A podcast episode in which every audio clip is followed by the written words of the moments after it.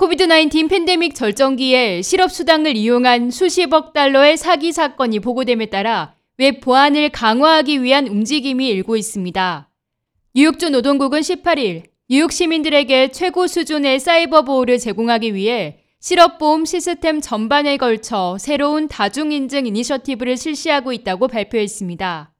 이는 캐시 호컬 주지사가 10월을 사이버 보안 인식의 달로 지정한 것과 궤를 같이 합니다. 다중인증 방식은 로그인 시 사용자의 신원을 확인하기 위해 문자 메시지 또는 모바일의 푸시 알림으로 전송되는 코드 등 두 가지 이상의 인증 요소를 사용하는 IT 인증 보안 기술입니다. 로그인 정보가 손상된 경우 개인의 데이터를 보호하기 위해 웹사이트 및 애플리케이션에서 점점 더 많이 사용되고 있는 방식입니다. 이 새로운 보안 조치를 통해 실업보험 데이터와 정보에 접근하는 데 있어 장벽을 제공하고 실업보험을 가로채려는 범죄자에 대해서도 추가 보호 기능을 할 것으로 기대됩니다. 로버트 리어든 뉴욕주 노동국 커미셔너는 뉴욕 시민들의 민감한 정보를 보호하는 일은 여전히 최우선 과제라고 밝혔습니다.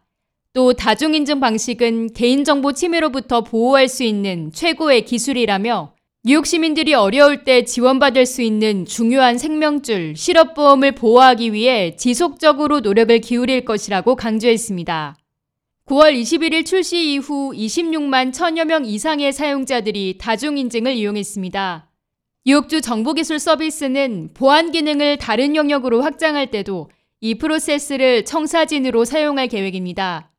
이제 모든 사용자에게 ny.gov 실업 서비스를 이용할 때 다중인증을 설정하라는 메시지가 표시되며 사용자는 두 번째 인증 형식을 제공해야 합니다. 현재 다중인증 등록을 할 수 있는 방식으로 SMS 인증, 음성통화 인증을 포함해 구글 인증 프로그램과 모바일의 푸시 알람 등 4가지 방법이 제공되고 있습니다.